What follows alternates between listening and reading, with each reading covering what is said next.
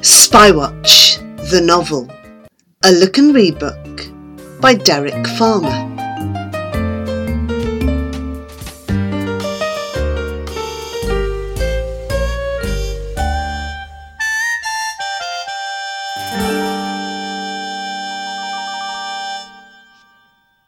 Chapter 9 The Secret Quarry Mary followed Granger through the woods until he stopped at a place where a narrow track led off the lane. He signalled with his torch. Headlamps flashed back at him. The headlamps started to move down the lane towards Granger. Granger walked down the track. As the headlamps got nearer, Mary could see that it was a lorry. The lorry turned onto the track and slowly followed Granger out of sight. Mary decided it was time to get back to Westbourne Hall. She would have to wait to find out where the track led. The next day, Polly, Norman, and Dennis made their way through the woods towards the Westbourne Hall hideout. They were after the pilot's papers. But as they got near, they heard a loud hammering. They were in for a shock. It was Luigi. He had almost finished boarding up the entrance to the greenhouse. Luigi! Dennis yelled. The Italian stopped hammering and turned in surprise. A broad smile spread across his face. Hey! What you do here, huh? He grinned. Not what are we doing, said Norman. What are you doing? Luigi pulled a face. This Granger. He say stop up the door so nobody get in. Dennis ran forward. But we've got to get in, Luigi. We've left something in there. Luigi shook his head. No, no, see, all stopped up. Too late. Now go, please, you go. Granger come back. Big trouble for you. Suddenly, Mary appeared down the side of the greenhouse. He's right. Granger's on his way now, she said. Come with me. I've got something to show you. Mary led the way back to the track that the lorry had driven along. On the way, she told them about the things she'd seen the night before then about the things she found in Granger's bedroom. So there was definitely no wireless transmitter. Norman couldn't hide his disappointment. Just cigarettes and things, Mary told him. The, the wireless could be in somewhere else, though, Dennis pointed out. Never mind that now, said Polly. Look at this. The track had come to a stop at an old quarry. Barbed wire was stretched out across the entrance, and the signs read, Danger, keep out, and No entry. I think they want to keep us out, grinned Dennis. Too bad, said Norman, and he ducked under the wire. We're going in. There were tyre marks and footprints all over the floor of the quarry. Proves that somebody's been here, said Norman. But Dennis had found something much more interesting. In the corner of the quarry, a tunnel led up to the rock. Got the torch? asked Norman. Dennis reached into his pocket and pulled it out. Norman turned to Polly and Mary. You two keep a lookout, he told them. If anybody comes, whistle. I can't whistle, said Polly. I can, said Mary. She pushed her fingers into her mouth and gave an ear splitting blast. My father said it's common, she grinned. That's why I do it. Norman and Dennis looked into the tunnel. It was very dark. Dennis passed the torch to Norman. You go first, he said. After a couple of minutes, they were in almost total darkness. There was no light in front or behind, just the weak beam of the torch. They stumbled on uphill for what seemed like miles. They were getting nowhere. Then suddenly, without warning, the tunnel opened out and they found themselves in a brick lined cellar. Norman looked around. In one corner there were piles of boxes. Where are we? hissed Dennis. Norman was mystified. But then he realised. Dennis! he said. You know what I think we are? Under Westbourne Hall.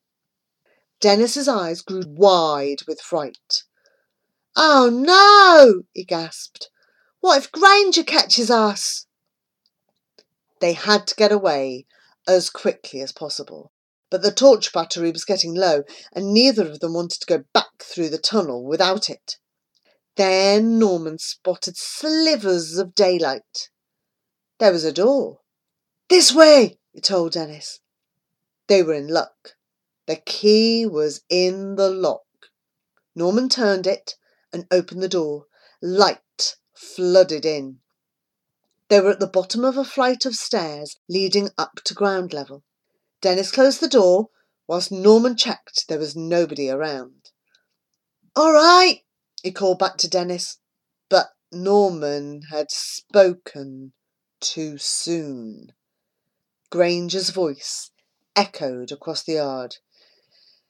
Get away from those steps! He was striding towards them. He had a heavy walking stick in his hand. He stopped at the top of the flight of stairs, looking down at them. I thought I told you to stay off my land, he barked. There was a look of pure hatred on his face. I think it's about time I taught you two a lesson. He raised his stick in the air to strike it down at Norman and Dennis but before he could do it, somebody grabbed his wrist. It was Luigi. Granger was taken completely by surprise. He was even more shocked when Luigi twisted the stick out of his grip. What do you think you're up to, Balzoni? Granger gasped. Luigi said nothing, just broke the stick across his thigh and threw the two halves onto the ground. You go now, please, he told Dennis and Norman. The two boys inched past Granger. You're going to wish you hadn't done this, you know, Granger said, staring at Luigi. He then turned to Norman and Dennis. And you two, he snapped, get out of here now! Norman and Dennis raced through the woods back to Polly and Mary. The two girls listened in amazement to the news about the tunnel and the escape from Granger. We've just got to find out what's going on down there, said Norman finally. Mary nodded. Next time there's a lorry, she said, I'll follow it and see what they do. It was a good idea, but very dangerous. You can't do it on your own, Norman insisted. No, Polly agreed. Come for us first. Throw dirt at the bedroom window. All right, Mary smiled. I'd better go. I've been away too long. Mary had never looked happier. This is getting exciting, isn't it? she said as she hurried away. But a strange thing was happening. As Mary was getting more and more confident, Norman was starting to worry. What Dennis said later made him worry even more. They could be taking lorry loads of guns down there, he suggested as they sat in the barn, building up supplies for parachutists. Guns? said Polly. Do you think so?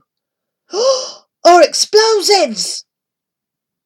Norman knew then they were getting out of their depth. If this was to do with guns and explosives, then they had to tell somebody. But who? said Dennis. Nobody believe us. Somebody might, said Norman. There was only one person they could trust to listen to their suspicions Mike Johnson. Mike listened carefully as they told him all about Granger and Belling and the lorries in the night. At the end, he gave a low whistle. You know, he admitted, this is all pretty hard to believe. I mean, Mr. Granger is like the big man round here. You gotta have proof before you go grabbing hold of a guy and accusing him of being a spy. But we've got proof, Polly insisted. Not that he's a spy, Mike pointed out. Sure sounds like he's up to something, but I don't know what. Norman's heart sank. You're not going to do anything then? Hold on, Mike told him. Did I say that?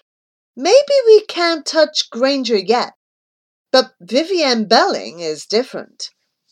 She's a stranger round here, asking questions, taking photographs, speaking German, Polly added. Mike nodded. I'd say that lady has one or two questions to answer, and if she ties in with Granger, we'll have him as well. Polly, Norman, and Dennis gave a shout of excitement, but Mike stopped them. Now, you guys listen, he warned. From now on, leave this to me. Don't do anything else until I get back to you. Promise? They promised. But it was a promise that was hard to keep, especially a couple of days later when Mr. Jenkins pedalled madly into the yard with the latest news. The police have got Luigi, he told Amy. Luigi! Amy could not believe her ears. Whatever for? Stealing, Jenkins told her. Mr. Granger said he's been stealing from Westbourne Hall. That's a lie, Amy insisted. Luigi would never do that. Dennis was even more angry than Amy. It's Granger, he told the others. And he'd get Luigi. Now he's done it. We've got to do something. No, said Norman. We promised Mike we'd leave it to him. Dennis was disgusted. Mike! We don't even know if he's doing anything. But Dennis had no need to worry because at that moment Mike Johnson and two American soldiers were waiting outside a telephone box in the village. Inside the box, Vivian Belling was speaking urgently into the mouthpiece. The message is I have all the information, including photographs. Be ready for action any time. She looked pleased with herself as she put the phone down. She wasn't so pleased when she turned around and found three soldiers waiting outside. At Westbourne Hall, the telephone rang. Granger picked it up. He listened for a moment. A look of panic spread across his face. What do you think you're doing phoning me? he snapped. There was a brief pause. I don't care what's cropped up, he said, and tonight's out of the question. His face was glowing red with anger. That's your problem, he shouted into the mouthpiece. I've told you we can't. But the line had gone dead. He turned to Millington in despair. It's tonight, he said. Outside the door, Mary had heard everything. She grinned to herself.